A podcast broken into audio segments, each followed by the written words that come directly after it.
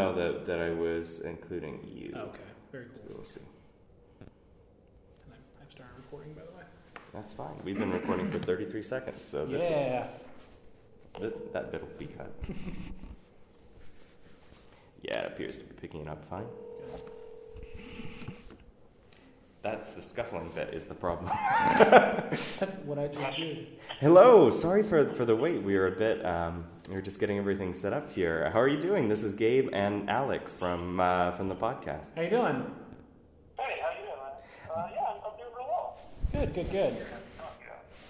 Let's get these a little bit closer. Yeah, How's that? that's that's better actually. yeah, much Yeah. better, much better. We are going to sound like giants though because we're in this big echoey space. Yeah, yeah, yeah. Sounds pretty good. No, good, good, good. It does. It makes all of it. It sounds. We're, we're sounding really sexy Yeah, right man, now. it's, it's pretty great. We should yeah. record in here all the time, actually. I, I agree. Or we should bring all of our dates here. Yeah. All three of us. We'll see. Is that weirder? Uh, well, no. Thank you for, for tolerating us making it weird to begin the interview. But we are here with Sebastian uh, Girner. Uh, is it Girner or Gernier? Are you? Does it have a fancy pronunciation? Uh, no one really knows. It's, it's Girner, it's German, French, but no one knows whence it came. So whatever, whatever floats your boat. I like I like Grenier. I, I really do. I think that I think that's yeah that's pretty. it makes you sound like a brown with sparkling water. So if you don't mind, we might we might keep that for the rest of the interview. but no, uh, Probably you. overpriced sparkling water. But no, you are, are the editor of, of a number of, of really great books. In fact, um, Black Science, uh, Men of Wrath, uh, Southern Bastards, which I think is, is the or perhaps the most exciting title, just just uh, just uh, in terms of our listeners, because that, that one just comes so highly recommended. Um, and, and many others. I think Deadpool uh, in the past, uh, Punisher Max, um, uh, Wolverine Ronin, I believe, at, at Marvel. So, And do you do low as well? Low, yeah. Yep. Oh, perfect. I was about to say, stop us if we get anything wrong. Yeah. Yes, uh, it's been a busy, busy couple of years. Very happy about that. All those books are, are wonderful to work on. The teams are great, and uh, having a having a real good time. I'm very fortunate um, to to be able to work on a lot of books. That you know, also in a time where uh, creator-owned comics are, are doing really well. Um, not that they ever really went away, but I feel like the focus has shifted on them more in the last couple of years with a couple of really, really big success stories, um, and then in the you know the trail of those, I think all these really great mid-tier books that you know are kind of vying for those those mid levels where everyone's reading a couple of them, some books that everyone is reading, um, and yeah, it's it's a really fun time to be to be making comics all of a sudden. Not that it's never not fun to make comics, obviously. But. Yeah, absolutely. And I, Southern Bastards and Low were two of my favorite comics of 2014, and I and I think those two and Black Science I think are kind of a perfect representation of where comics are at now. I, I think that's you know if somebody asked me you know what what do you think comics are now, I think that's probably the the best. Uh, the best interpretation. How did you kind of get involved with uh, those kind of projects? Um, well, in both cases, I had worked with the writers or with the, with the teams actually, with all everyone, almost everyone involved uh, when I was at Marvel. Um, I worked with Rick Remender was actually one of the first writers I worked with when I was an assistant. Um, and I assisted uh, my editor at the time was Axel Alonso, who's now editor in chief. I was his assistant, and he, uh, I think, yeah, no, it was during what event was it? Dark Reign. Rick came on to write the Punisher that, that went out of that. Sure. That was with the artist uh, Jerome Opeña. And uh, that's when Rick and I started working together. And uh, we kind of really hit it off and had a, had a good old time. And um, and that series went on for I don't know, like a year or two. So we had a good we had a good time working together. And Jason Aaron, um, incidentally, I was the I was the Punisher guy. Happy for me, is my favorite character. Jason Aaron ended up writing um, a pretty long stint on the Max line of Punisher uh, with Steve Dillon on the art. And I, at the time when that when that happened, um, Axel Alonso became editor in chief, and in the kind of shuffle around, I ended up becoming the, the editor of that book as well, and that went on for twenty something issues. So I've been working with Jason. Um, and once again, I just hit it off. Jason's a wonderful, wonderful writer, a really, really nice guy, and we love talking talking Punisher and talking comics. And uh, how long ago was it? Three three years ago now, I think. I uh, I decided to, to leave Marvel, just kind of pursue some other projects and, and kind of you know try something else. I've been I've been working there for about four years, and um,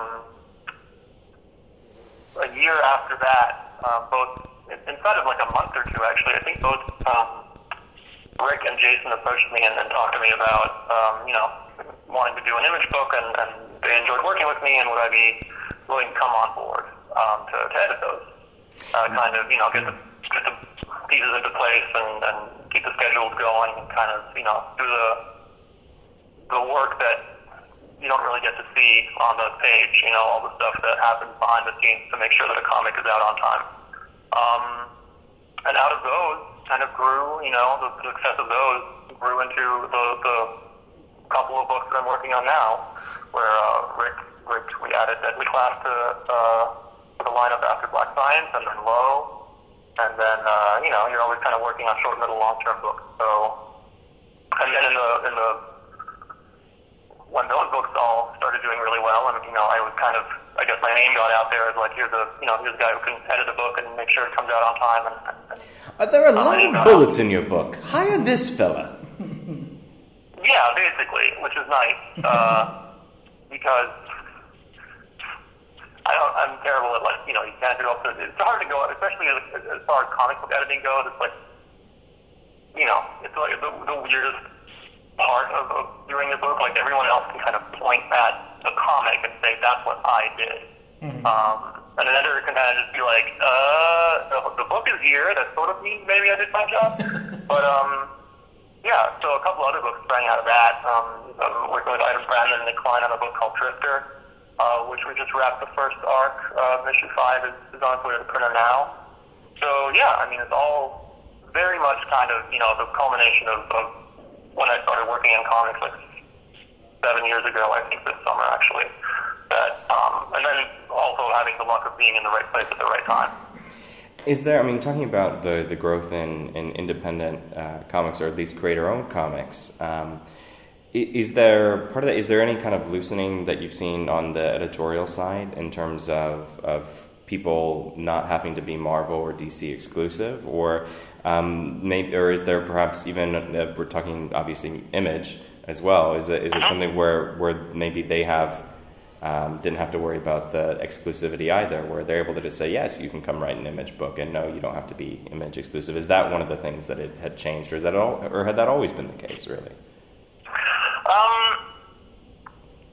that's an interesting question. I think. Um, I mean, the only two, not the only two, but I would say that most of the editors I know and um, uh, either worked for DC or, or Marvel um, as the two biggest publishers, and you know, not recently, but for the last 60, 50 years, they were really the ones that, that had the, the largest editorial staff at any given time and thus they were also the only ones that really whoa, whoa, whoa, whoa. You mean there's more than just Stan Lee at Marvel? What? Turns out he's I just felt like he filled in at the meetings, like in different costumes, like he does in the, the, the Marvel movies. Yeah. he just shows up like the Watcher, and he's like, eh, "I like that book, eh, Spider Man." Well, they do they do warn you that at any given time, they say Stan Lee is, is probably one of the people around you. Like he always disguises himself to be this person one day, and you never know which one it is. Um, no, but anyway, um, what I was what was I saying? Uh, Oh, you were talking about the, the, the size of the editorial staffs before yeah, I rudely interrupted right. you. you know, with, with natural kind of turnarounds, and you know, either you stay at Marvel or you stay at DC and you, you rise through the ranks, or um, a lot of editors, you know, decide to, to pursue their own creative endeavors and become writers or become producers. And now, now um, with, with Marvel and DC kind of shifting, kind of shifting gears, just like you know, building building massive Titanic highway, super highway to, to Hollywood, um, I think there's kind of cross pollination from, from editorial to kind of production stuff like that. Um, well, that seems to be the case in Image, though, as well. Would I mean? I think hmm? perhaps some of the, the credit would go to The Walking Dead. I think for just expanding the, I mean, expanding their oh, yeah. profile massively. I, I should think. Well, I think The Walking Dead you can credit with being the you know the one that, that kind of made the you know by the time The Walking Dead came out, Um, I mean, it's a TV show at this point. Um, the comic had been out for a while, um, and the comic was still, you know, sold well and was read and beloved by many. Um, but we are we already knew that comic books could make pretty good movies. Like there had been a couple of movies at the time, but it was everyone was trying to kind of crack that that TV formula. And if you're the first one to crack it, you're you know you're always awarded with. You know, Marvel Marvel was kind of the first to crack it with with these like super mega blockbusters that also no one really expected. Um, this this tiny little movie studio that just kind of came out of nowhere, and now they're the biggest you know the biggest guys in town.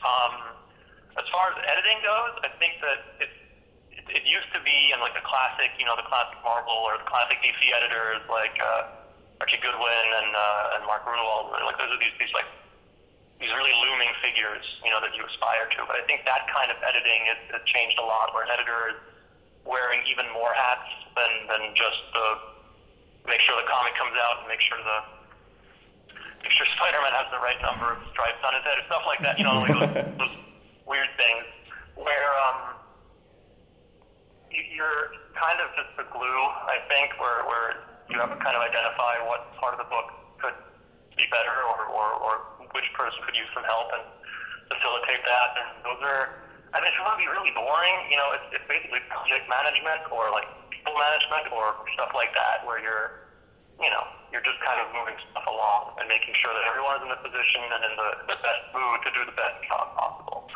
Um, and the interesting thing about Image is that Image doesn't, you know, it's creator owned, so not that many Image books have editors. I think a lot of them do have people that function in some way as editors.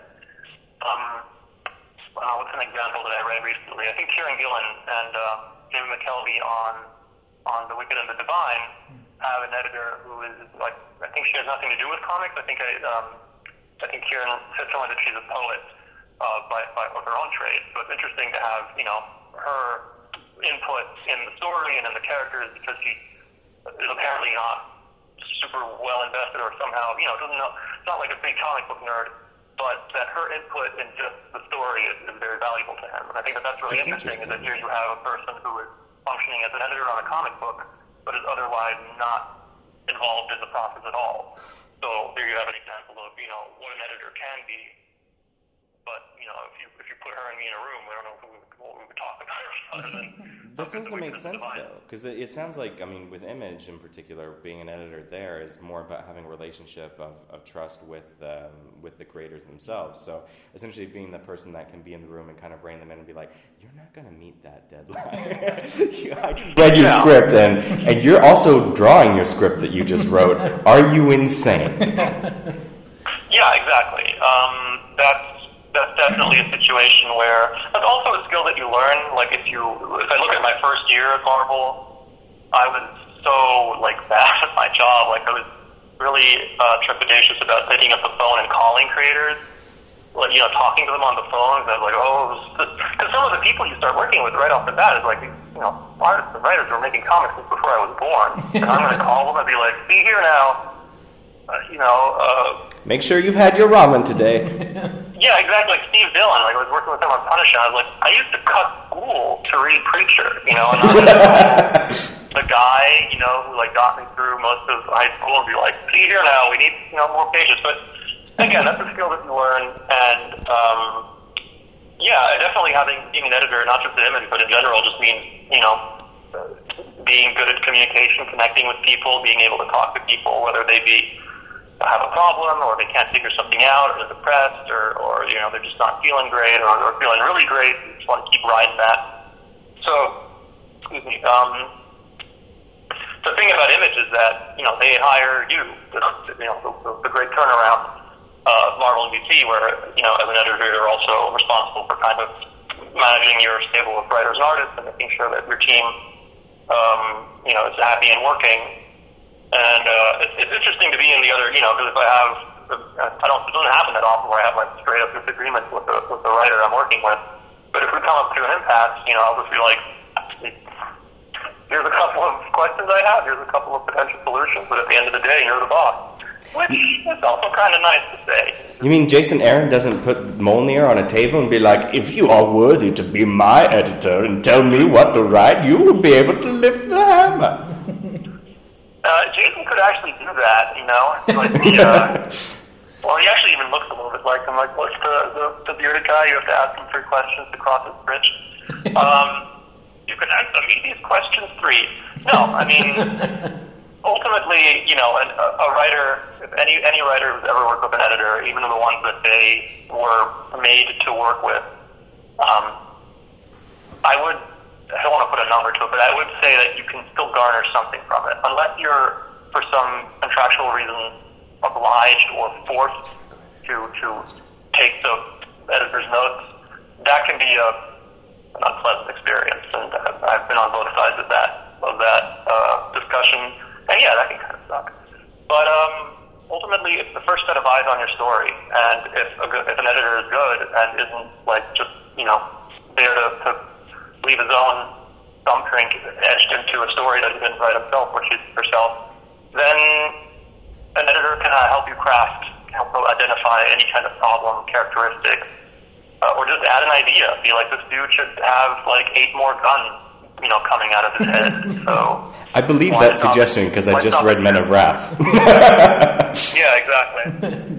So I, I like the kind of thought that you said that you know editors are kind of the glue that kind of holds everybody together. And, you, and I think editors are very much like an unsung kind of hero. Um, what was that kind of what attracted you to wanting to be an editor? Was you know that okay, I'm kind of the the wall that everybody kind of has to hit up against, or what what kind of drove you to do that? Um, oh man, this is this is gonna make me. this is a hard story. It's not a hard story. I did not really um, know what an editor does when Right. I applied for a job as an editor. Which I have to say, after seven years of working in it, I, I have a sneaking suspicion that there's other editors out there like me. Right. Yeah, I think Um, most people don't know what editors really. Don't are. worry, the Yeah. editor of our podcast doesn't know what he's doing either. no, um, I I was I graduated from from college in 2000, whatever it was six, seven, eight, and uh, you know as you do, you start sending out resumes to everywhere, and uh, I was in New York because my sisters live here, and I was visiting them, and I was like, oh great, Marvel's in New York City, and I'm there. Why don't I just write them a, a resume and, and send my send a cover letter in and tell them that I'm here and you know, do, do one of those cold interviews that they always tell you to do. Like even if they don't have a job offering, do an interview. They'll love it. I'm like, okay.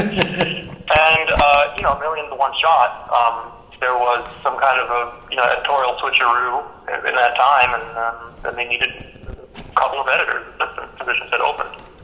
Um, and I got one, and like a week later, two weeks later, I started. So absolutely, like it doesn't happen. I was barely out of college. Uh, I didn't really know what I was going into, and um, yeah, kind of landing, you know, hit the ground running. Um, but then after, you know, like six or whatever, the first half year where you're just any job, you're kind of floundering. I kind of started to, to parse out what what the job was and what I liked about it, and I also noticed like what I was bad at and what I needed to change. Um, what I Which what again really was more liked guns.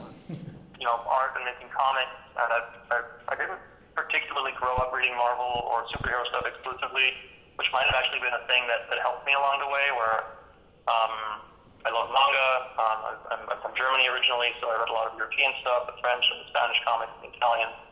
Um, so that kind of helped me. You know, maybe I don't know how it helped me. I, I couldn't put my finger on it, but I always think about how I came this far, and maybe that had something to do with it.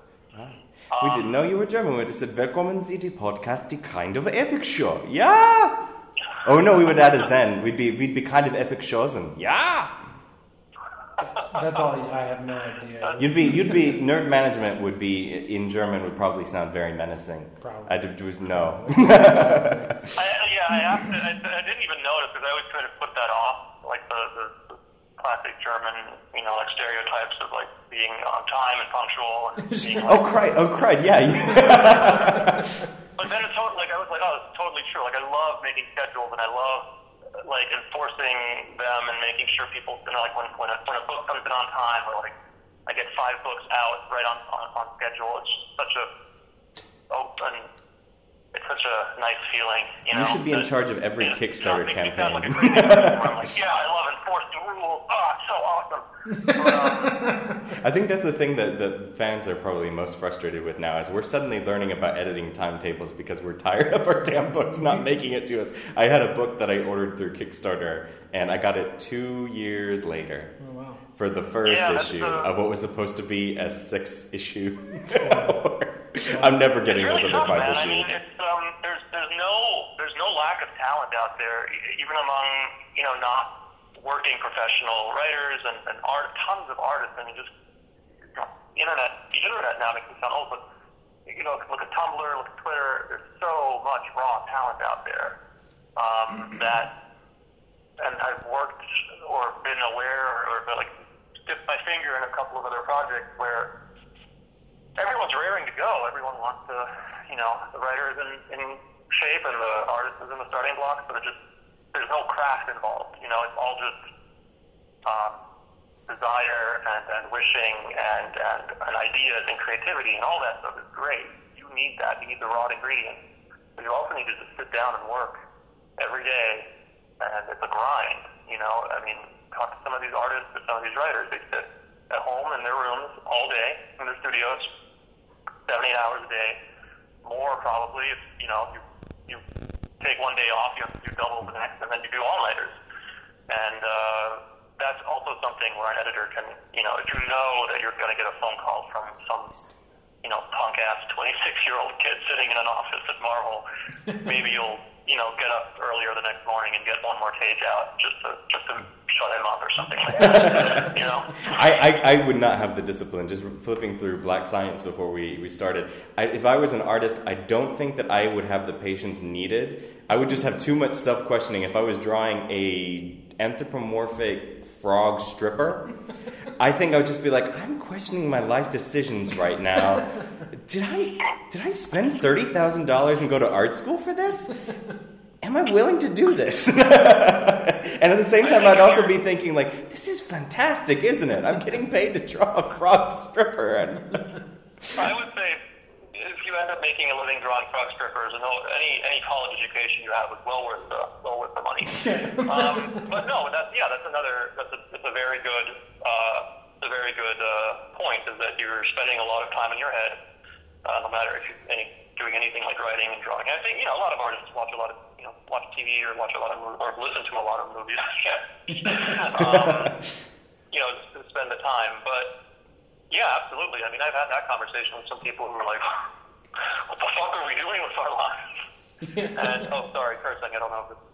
oh, it's a it's a podcast. It's fine. Oh, you're, you're It's not as if there was a small child pressed up to the glass room that we're in. Yeah. There you go. That actually was, but don't don't mind us.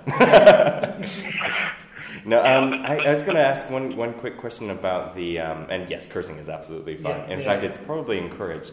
but the um, uh, because you, mentioned uh, reading manga, you mentioned being born in, in or having having foundations in, in Germany as well, and, and, and reading different groups. We we actually had this conversation um, via Twitter, which is part of the reason that you're on the show, um, because there was a, a conversation about kind of global comics culture and about um, about whether it became or whether it would be cultural appropriation in terms of, of assigning titles and kind of kind of a weird metastasized conversation on Twitter, which is not normally high-minded discussion territory, if we're honest. So I, I just thought it was fascinating, and you seem to have have a really good um, just a good handle on things because of, of, of a somewhat more global perspective in terms of the comics industry. And I was just wondering if you had had time to kind of process yet, or like what your take on that whole discussion ended up being. Yeah, yeah. Actually, I went back to it the next. I don't, I don't really do that. I am on Twitter, but I'm, I'm usually there to you know let people know about books and shoot out stupid jokes and stuff like that. You know, the, the usual. Sure, sure. Um, and I saw that you know it's always kind of a, a danger when you're when you see a story, a story, quote unquote. You know, it's it's you click on a link, you read something, and you're like, I'm outraged. I'm going to tweet back. Um, so I went back to it the next day and kind of saw the story unfold. And um, Deb, Deb Aoki um, actually gathered a lot of those, you know, the conversation and tweets and put it back. And, and I started reading it. And um, I mean, I guess for people who don't know, there was uh, just to recap what it was. There was a web comic that was supposed to come out called uh, Magic Shonen Breakfast Club or something along those lines, which uh, looked very looked nice. Pages that I saw looked very very good. Um, you know, to semi-pro or, or, or enthusiast comic book creators, um, both of them apparently white white dudes, were going to draw and write a comic about. Um, I don't even really know what it was about. I, yeah, I mean, there's only six pages so in. that was my main point, is that I didn't know what it was about, and neither could have probably the person who wrote to them outraged and saying this is typical, you know, this appropriation of Japanese culture. Why can't you like write comics about your own culture? And then they responded with, uh, well, we actually both lived and studied in Japan and know the language, and you know, we're trying to do a love letter to the culture and to the comics. And then the guy or whoever it was fired back like, oh, you know, that's you can't just say how how arrogant is it to say that just because you study Japanese you can make a comic about this culture? And I was just like, when I read that, I was Yeah. like, that is kind of where it stops for me yeah. because I can totally understand uh, cultural appropriation. That's where you came in when you were like, well, think about it, or whoever I was tweeting with at the time was like, well, cultural appropriation is a thing, and you know, as a straight white dude, I have to also be a little. Occasionally, I'll find myself. That's where I was coming from. I'm like, wait a minute. Exactly. I have to, have to, you had to hit the like, Wait a second. Do I feel this way because I actually think that, or do I feel this way because no one's ever called me on it and pushed me on it? And uh, that is definitely something that I, I try to do anyway. But um, I guess my, my my main thing was that I can I can I'm happy to have I, I love being devil's advocate in almost any conversation, but I would always uh, argue more for more art and for more story than Preach. for less. Because if if these two dudes were gonna put their foot in their mouth and, and do something really really embarrassing or or offensive even, that would have happened, and then you could have seen that. But as it stands, they they backed away so quickly that we were robbed of the story that they were going to tell. And It's going to be Jodorowsky's Dune. We're going to have we're have the Ma- Maho Shojin Breakfast Club documentary 20 years from now. Look at these great layouts that we had. You had no Now it's idea. just like now it's just another uh, you know uh, another body on the pile of, of stuff that should have happened, and that's another thing we were talking about before that you have so much raw talent out there, but very very few people really have both the talent and the and the wherewithal and the and the what do you want to call it gumption or just hard work to get it done. And it, it looks like these two guys were you know on the cusp of putting out a little comic book that could have you know maybe launched their careers in the industry or in another industry, and that would have all been fine. Or they could have put out something that just, you know, went away. Because so many comics do. The best comics, you read them and you're like, I like this. And then they go away. And, and then another comic comes out. That's just the way the industry works. Speaking of But things that it- fade it away just into like, the ether, put a what can barrier in front of it, you know? Yeah. And, and because it insulted this one dude who might have even just been a troll. Like, Yeah, just it's found some- that he had really poor Japanese. Like that was the thing. It was probably not a native that was the Japanese speaker thing, who was making fun of them. Especially, there's something about Japan and Japanese pop culture and anime and manga specifically that has such a rap scale of like experts behind it that are like so quick to jump up and be like, "How dare you?" impugn It's upon pronounced the manga. It's like, guys, guys, chill out. I like Evangelion too, but let's you know, let's all take a step back. I actually don't like Evangelion. That was just. That's a fair Um, point, considering. Yeah, I mean, any any all of my well, not all, but so many of my favorite manga are like appropriated. Like you know, Japan looking at whatever was on TV in America in the '80s and was like, we can beat that. This is going to be way better, and then just like knocking it out of the park with you know. But half the fun is like the when you know when when you misunderstand another culture and you just get it wrong and kind of and uh, I guess that could be taken out of context, but I, I think that there's ultimately you should let people tell a story, and once the story is sort of done, you can sit down and be like, "Here's the problem with it." It's okay to like problematic art is a thing that I don't think Americans, or at least the Tumblr generation, is aware of yet. There's a, I mean, it's To Kill a Mockingbird is, is like in the top ten books every year, and it's, it's I don't even I don't really like it, but, but it's it, you could argue that Well, that even is a problematic book. It's from it's from a it's a, a white perspective on on race in the South, and is that as valid as like a Toni Morrison or, or somebody, a person of color's view on those subjects? Is that more important and, and overshadowed by the topic? But nobody's really making that argument because they're teaching it in schools. and so, I mean, oh. it's, it's art is art is art, and it's okay to even like problematic art or, or learn from it or criticize it. But then, if it doesn't exist, you can't really do that because it's gone. Right. Well, I would agree with that. Is that you can have that. You can only have the conversation. You know, is this is this book written by you know a white author about you know the black experience in the South and slavery and stuff like that?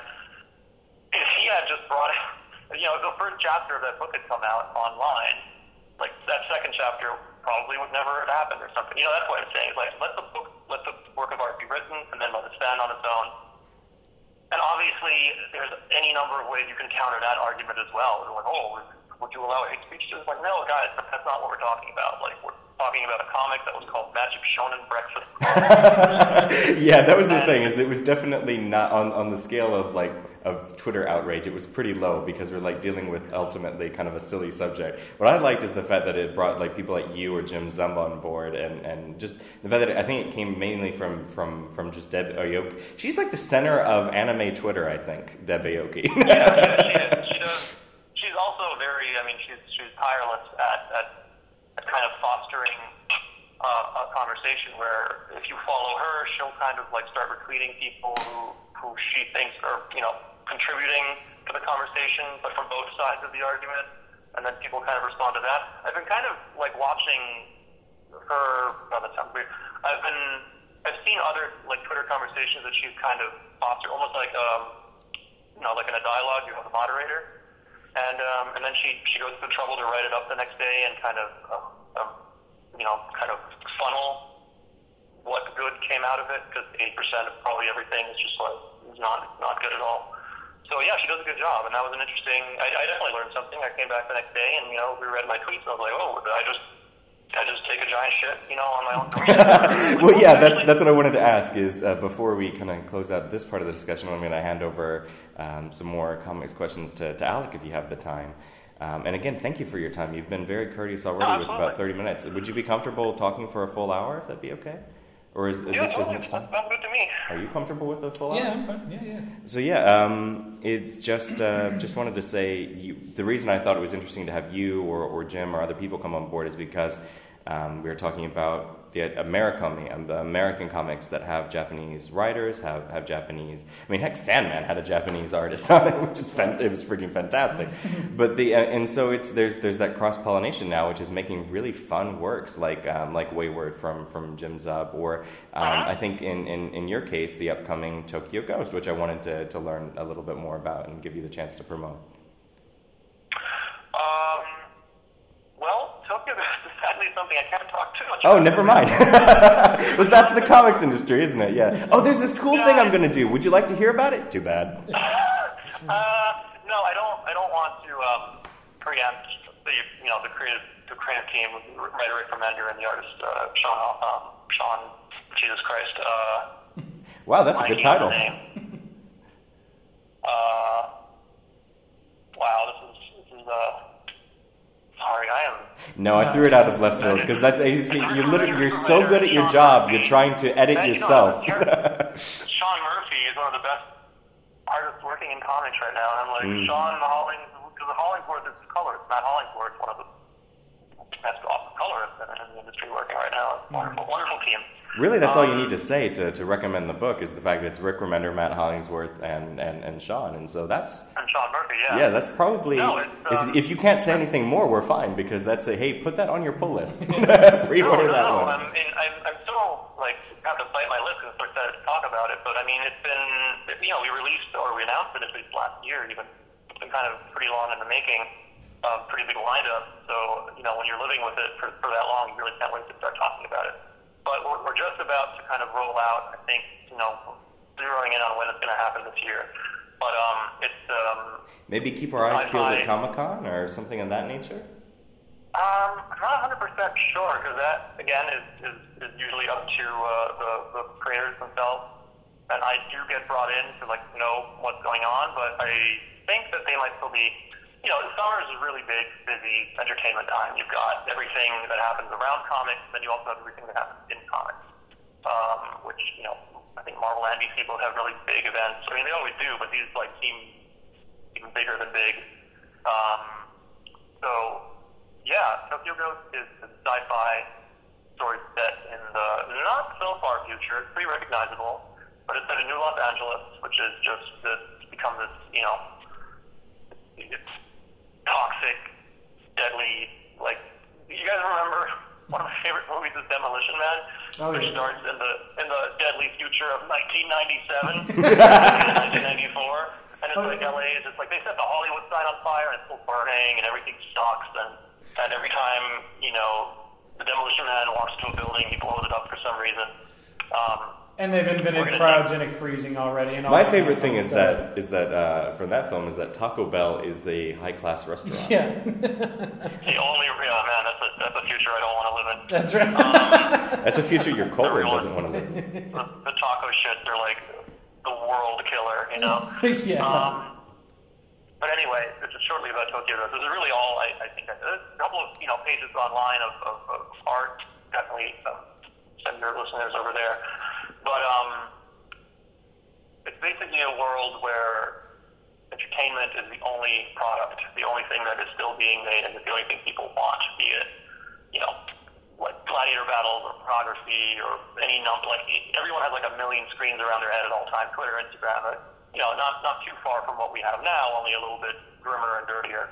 And uh, organized crime uh, is rampant, and and you know where organized crime nowadays kind of runs drugs and what have you. Um, and this huge organized crime runs exclusively entertainment, which again isn't too far from the truth. I think a lot of big sports entertainment is, is definitely uh, ties to organized crime, and always has. Um, and these crime families or crime conglomerates have specific enforcers that are kind of, you know, uh, there to make sure that nobody oversteps their territory and their boundaries. And then our two main characters are uh, Led Dent, and uh, he's, he's one of these enforcers. This brooding, hulking guy who rides this like awesomest motorcycle since Akira, I think, ever in, in like comics. And he's got a handler called Debbie Decay, who is, you know, every one of these enforcers kind of has a wrangler because they can go totally off the deep end. And uh, that's all kind of all I can say is that the first issue is bananas. I think Rick Remender, uh, Rick writes some of the best first issues in comics, period. So pedal to the metal. And um, yeah, and Sean draws the best everything, you know. And uh, he loves motorcycles, and oh, the first issue is like a motorcycle chase with a ton of action. And uh, yeah, I, I, I want to talk about it like so much. So maybe when it comes out, we'll come on again and just talk That'd be fantastic. about about, about Tokyo Ghost. But um, I'm definitely very excited for that to come out, and uh, would love to talk more about it. Absolutely, yeah. I and that kind of brings me to some of the kind of um, stuff from Image that's coming out. You know, just kind of the the material that's kind of been from uh, books like Southern Bastards and Low. It's it's it, it's just been kind of incredible. And in the Wicked and the Divine, like you kind of said earlier. Um, how closely do you kind of work with, you know, Jay, or Jason Aaron from Southern Bastards or Rick from, you know, Low, um, to, to bring out some of that content that, that, that is actually coming out? I mean, he's on all of those Uh-huh. books as well. Yeah. Yeah. Well, um, with Rick's books, I was there for all of the ones I'm working with him on now. I was I was there like at the conception. You know, I was talking to Rick and the and the artists in question right from the start. Basically, we had a concept, and you know, Rick might have talked to the artist a little bit, and then we kind of got got really working. So you're you're building the from the ground up. Um, when specifically for Southern Bastards, I was brought on by the, by Jason Aaron and Jason Latour, the artist. Um, they were already pretty well into it, so they really knew what they were going for, and the whole first arc was was pretty much already set in their mind. Most of the second one was as well, because I think they they talked about it for a really long time. I think they've been friends for a long time, and I'm sure it's like one of those comics that you kind of tell that it's one they've been waiting to do for a long time. Um, sometimes you sit on ideas or stories or characters even little moments for years before you can finally, you know, put them down on a page. So in that case, I was I was kind of brought in to to make sure that the production runs smoothly, and then obviously, you know, love the characters, love the book, so far up my alley. But now that we're you know wrapping um, season season call season wrapping the second arc. Uh, uh, this week, actually. Hey, it has a cinematic feel to it. That's that's that not that's kind of a Freudian slip. I think that's part of what people enjoy about Southern Bastards. In particular, Yeah. I've heard it described as Breaking Bad and Friday Night Lights uh, comic book love child. Yeah. Yeah, yeah. Which again is the, the beauty of comics that it's got someone. Uh, I'm not I'm not a sports guy at all. Football in particular, I can really only. Uh, my old roommate is a huge was a huge football fan, still is, and, and I, he would always try to get me into it, explain the rules, create a time, and I was like, I'm gonna watch as long as there's wings and beer and that whole side of the sport I can totally get behind.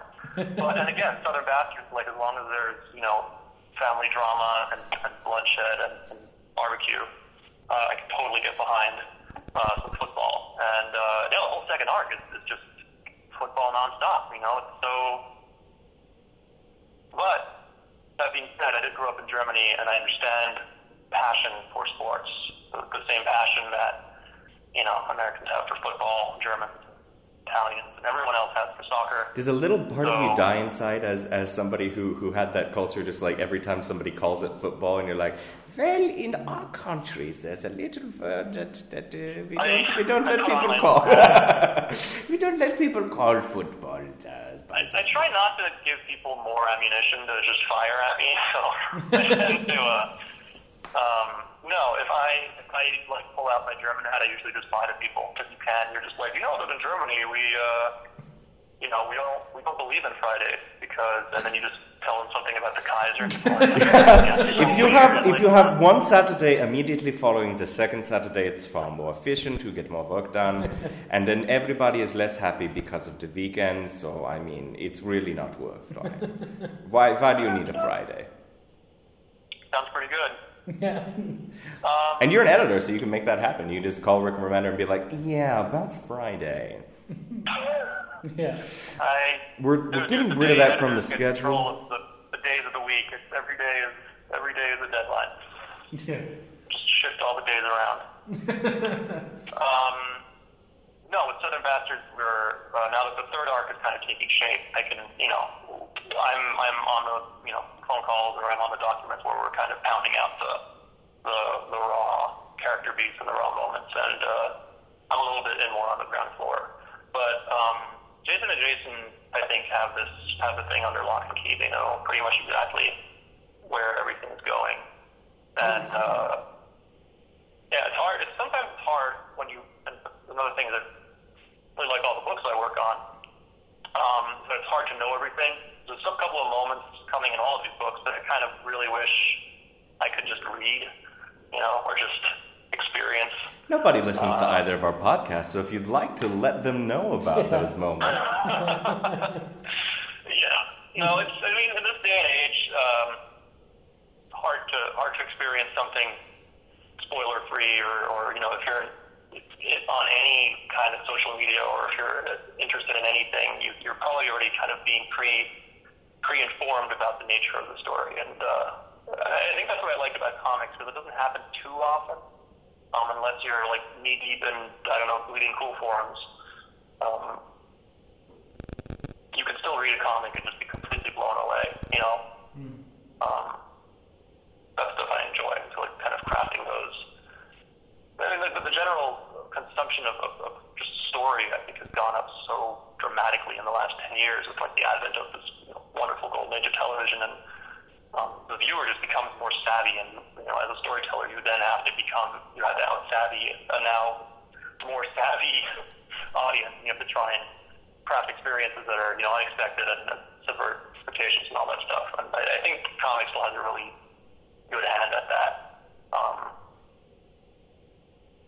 anyway, sorry, went off tangent there for a second. No, you're no, you're fine.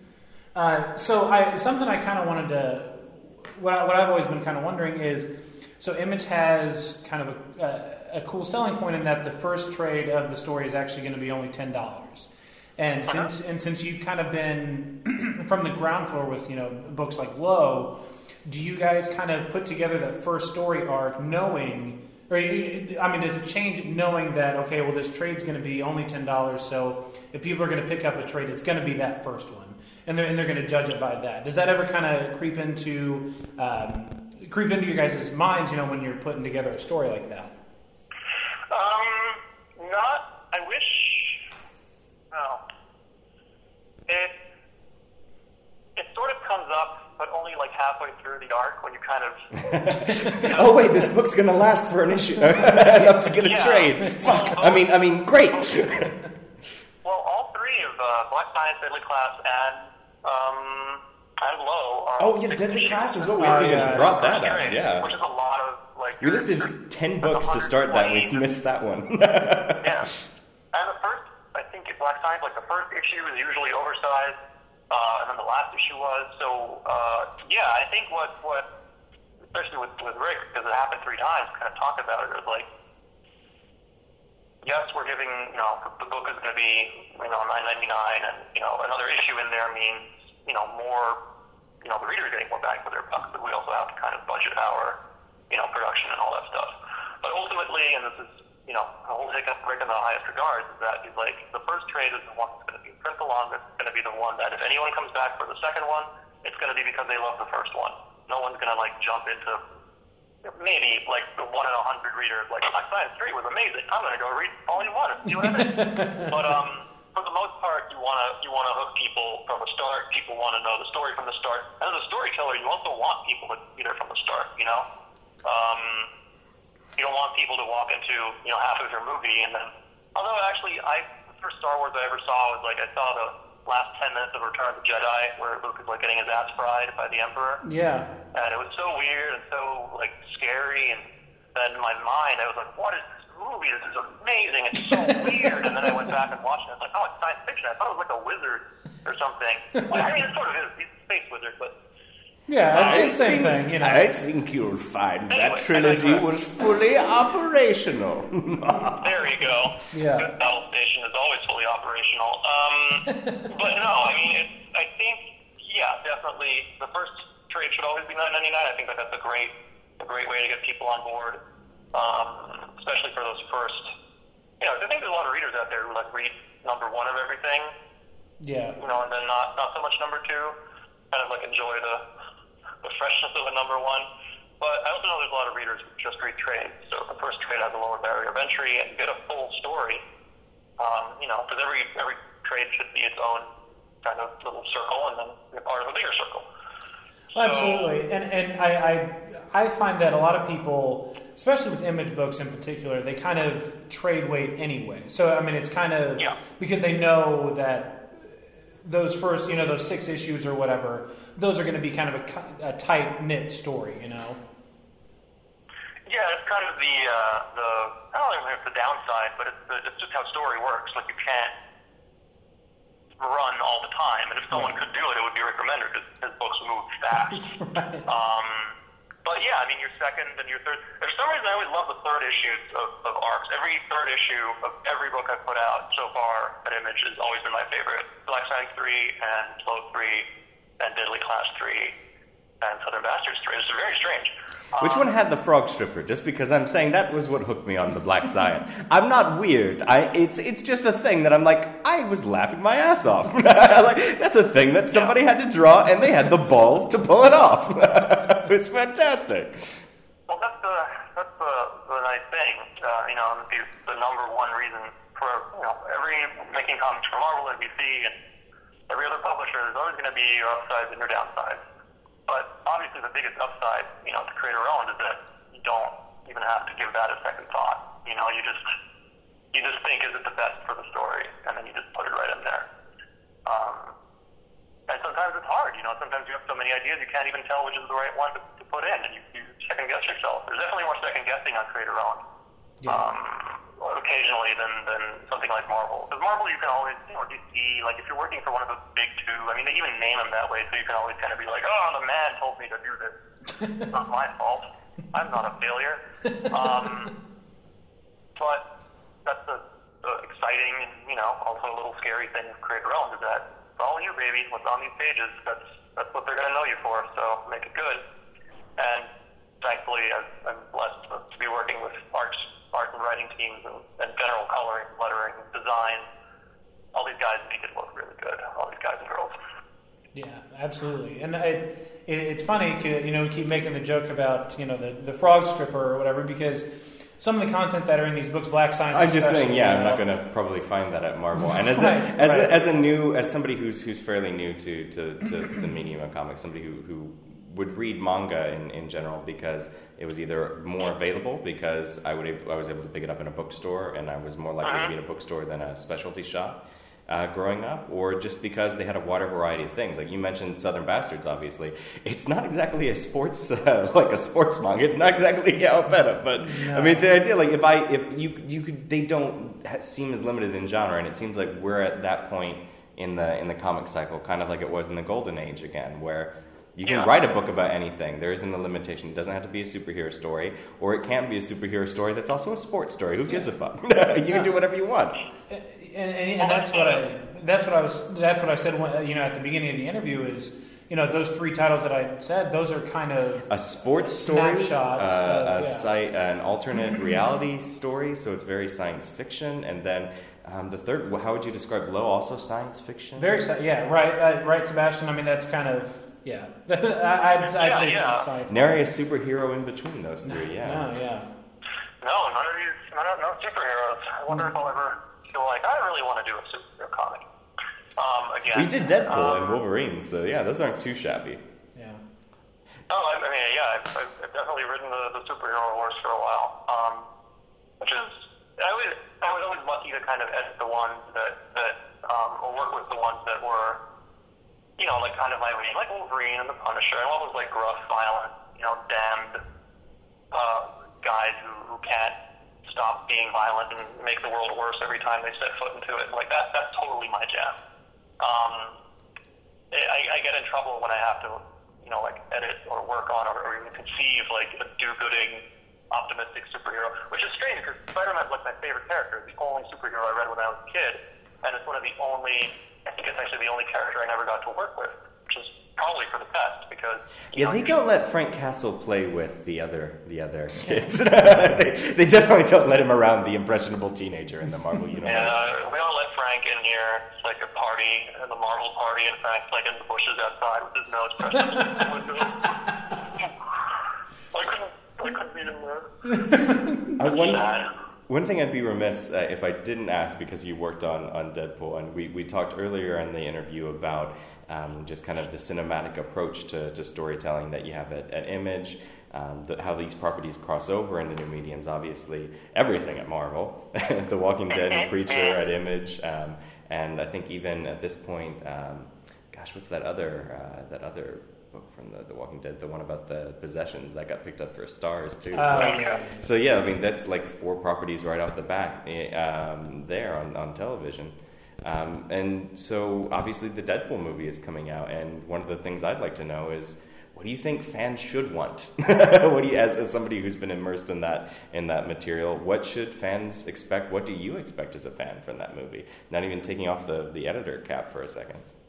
Um, I actually didn't know about the Deadpool movie. I always thought that. that Yeah, it got like greenlit. like It was it was on the back burner for years, and then somebody at Marvel leaked the test footage that they'd made at Comic Con as kind of like a fan as a fan thing. The test footage was like almost ten years old at this point. It mm. came out with X Men Origin when they were just after film, filming that. Yeah. And Oh, wait, that's the last time I saw him, and that was when they sewed his mouth shut and made him like released. well, they showed everybody yeah, associated yeah. with that film's mouth shut. Uh, well, Paul Jenkins did it personally, actually. he was so, I but thought it was on purpose for a while. I had like a conspiracy theory. It was like, is that a character assassination? Like literally, are they trying to destroy Deadpool? Very Super Deadpool, yeah. No, that's silly. Um, I mean, if they're making one and um, their movies, I don't know. It's, it's, it seems weird to me because Deadpool is such a strange character. If you look at all the Marvel movies, even and the ones that they have the most success with, and for you know, there's no reason to believe that they won't continue to have a crazy success.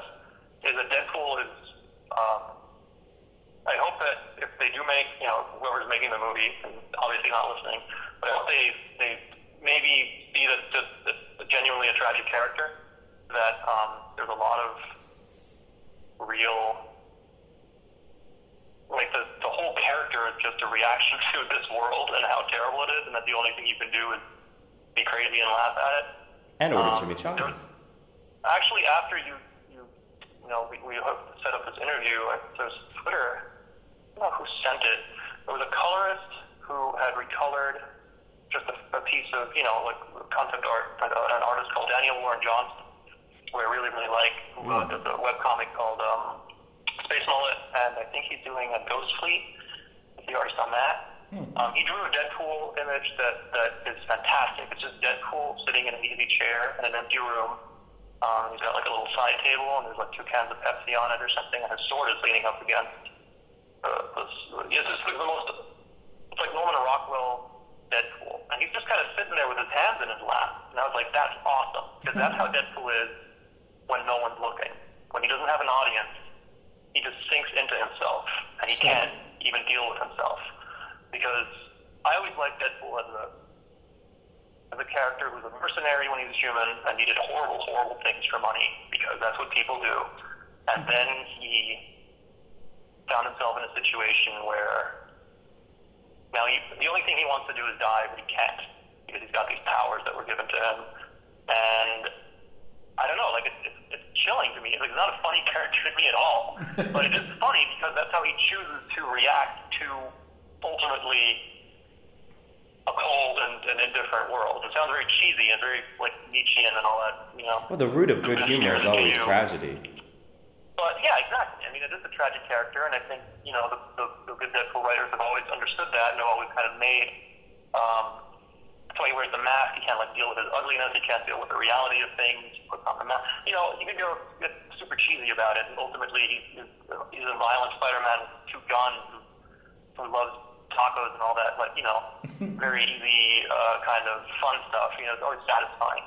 And you can do anything you want. You can write any Deadpool story you want. But if they're going to make a good movie out of it, I hope that they understand that part. Which they probably can't do because wasn't that the plot of the last Wolverine movie where he's like, we're going to make you kill yourself or you can now die. And Yes, essentially. Yeah. yeah, Don't do anymore. essentially.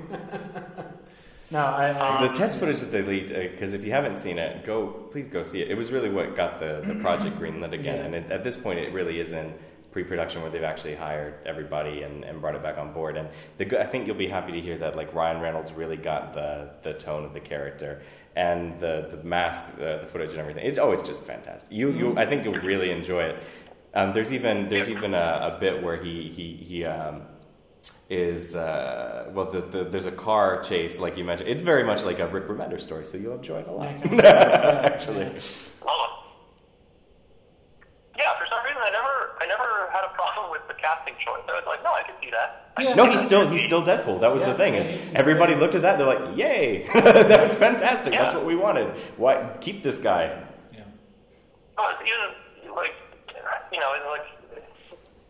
I don't know. For some reason, Ryan Reynolds is like the like the Hollywood. You know, all the dudes there look the same. Basically, they're all like these buff, chiseled guys. and uh, but for some reason, I, dudes are always angry at Ryan Reynolds for being like hot. You know, when ladies like Ryan Reynolds, are like, oh, it's always him. Why? Ugh." And I'm like, that's that's like a Deadpool reaction because that's another thing I really want in the movie that everyone hates Deadpool. Like people don't want to be around him. If there's other superheroes around him, because I can't wait to get away from him. Um, yeah, I want the movie to be really hard on Deadpool. Is basically what I want because that's when he kind of shines. When the world just shows him how how shitty it is, Yeah. and then he can react accordingly. No, I, I, I agree. I think, um, yeah, I, no, I think you're right. I think he, he- everybody kind of likes the whole Deadpool, like when he's on, like when people are watching him and when he feels like he kind of has to break the fourth wall all the time. But I, I'm kind of with you. I think it needs to be just a very, you know, like nobody likes this character. Why, why do we care what this character does? You know? I like the, the recent Yeah. thing in Magneto where um, it- you had all these characters at the end, big event, Axis book or whatever, and Magneto's going to save the day, and he so he has to gather up all the villains to have their moment, and then he goes to Deadpool, and in the Magneto issue, it's Deadpool, would you like to come? And then that's it. It's essentially just like a one panel thing to get Deadpool. Yeah. That takes up the entire Deadpool issue, and it's he and Magneto are fighting this epic battle against against robots and stuff, and and then then he only reluctantly agrees to go because it's important. And I don't know, it's it's fantastic. Like, see, I think that was a fun way recently of just like encapsulating like how dramatic things have to be for him to get by. So Yeah. if they get a little bit of that, I'll be happy. I don't know. I, I do still want chimichangas though, so maybe I that's just a I'm sad not- part of I'm me, not- or the hungry part of me I not haven't eaten today. I'm not fighting for the gritty think piece of Deadpool. Like, you know, it goes without saying that I want like as many backflips and wheel cartwheeling ninjas and you know. I don't know. I I hope that they like throw in a cameo of like some sillier Marvel characters and villains. Just like put Stiltman in there. You know, Oh everyone. yeah. Oh yeah. The wizard's never been seen on screen. seen on screen, and, and this day and age, and also like Marvel movies can do no wrong. So if like, if there's no one in their production studio that's like, let's put Stiltman in there, he's gonna have his own Netflix series in a month. Yeah. America is ready. Yeah. Um, or, You heard it first here on Kind of Epic Show and Nerd Management. Stiltman. It's got a 30 episode or 30 30 issue order. Oh man, that'd be amazing. The troll, troll the Inhuman, like put one of those old monster, like Marvel monster characters in there. Oh yeah. Uh, Like Man Thing. Just do Man Thing. Why not? He should fight Fing Fang Foom. Yeah. Or no, he should, that should, no, he should just be barbecuing with them. That should be the thing. yeah. They should, they should, I bet you Ray Harryhausen, like in his, in his garage, has like a Fing Fang Foom. You just put a little, put a little undies on him and, and stop motion animate your way to glory. Um, oh man, now I kind of want to like make a Deadpool movie. they just like whole clock switches to stop motion animation halfway through, or like for like marionette. Sure. You know, we're like, oh, we couldn't, we can't, we can't pay that, you know, Marvel CGI money, so it's just like two That's how Deadpool actually actors. sees the world. It's actually a Ray Harryhausen flick. Yeah, exactly. Like again, that's something you know, the fourth wall breaking. However, they do that. Um, I don't know. Yeah, all of a sudden, I'm, I'm kind of, I'm kind of into the idea. Uh, well, thank you, thank you. Just thinking about comics doesn't take doesn't take much to get excited about. the whole thing. Well, you've been so kind. You've given us um, a, a whole hour of your time, and um, I just want to close by giving you the, the best chance to promote yourself. Tell people where they can find you on Twitter, where they can pick up um, all of the, the books. Um, in addition to, to all the image titles you talked about, I think the other um, Men of Wrath is available at Icon. Um, and then right. I think are there any other any other um, we, we didn't talk about Deadly Class at all and it's fantastic. so so yeah, Yeah, just just close by by letting them know everything that you're working on because somehow we listed eight titles and that wasn't enough. Yeah. yeah. Thank you, thank you. Uh, yeah, it's been uh, like I said, it's been very, very fortunate, very busy couple of years. Um, as for myself, I'm my name is Sebastian Girner. Um, I'm on Twitter at s g i r n e r.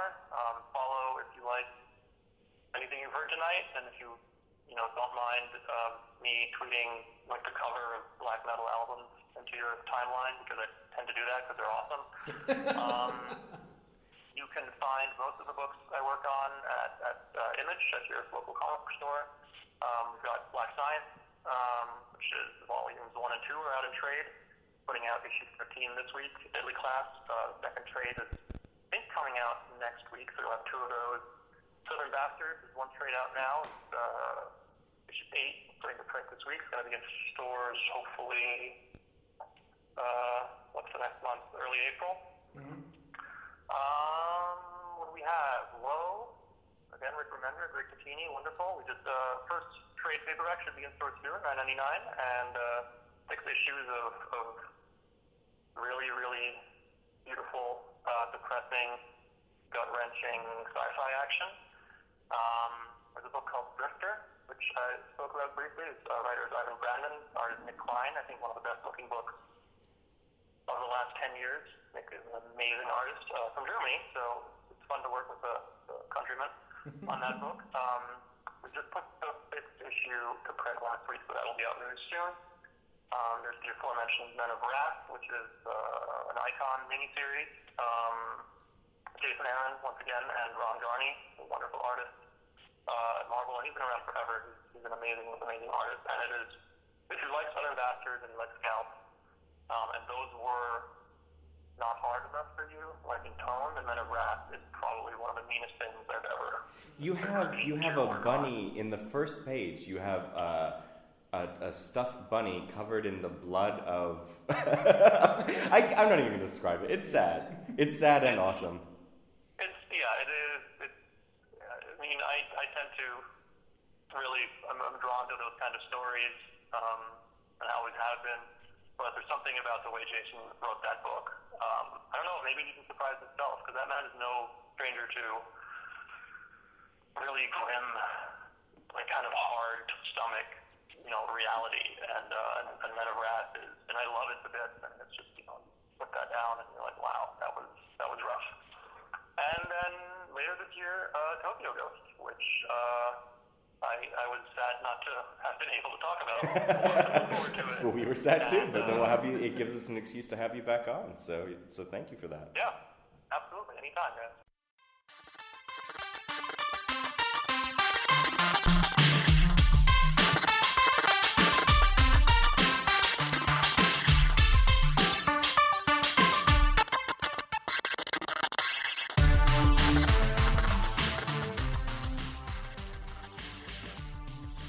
Hey listeners, this is Micus, creator of the kind of epic theme song Zombie Kids. If you're interested in finding out more about my music, you can check me out at micusmusic.com.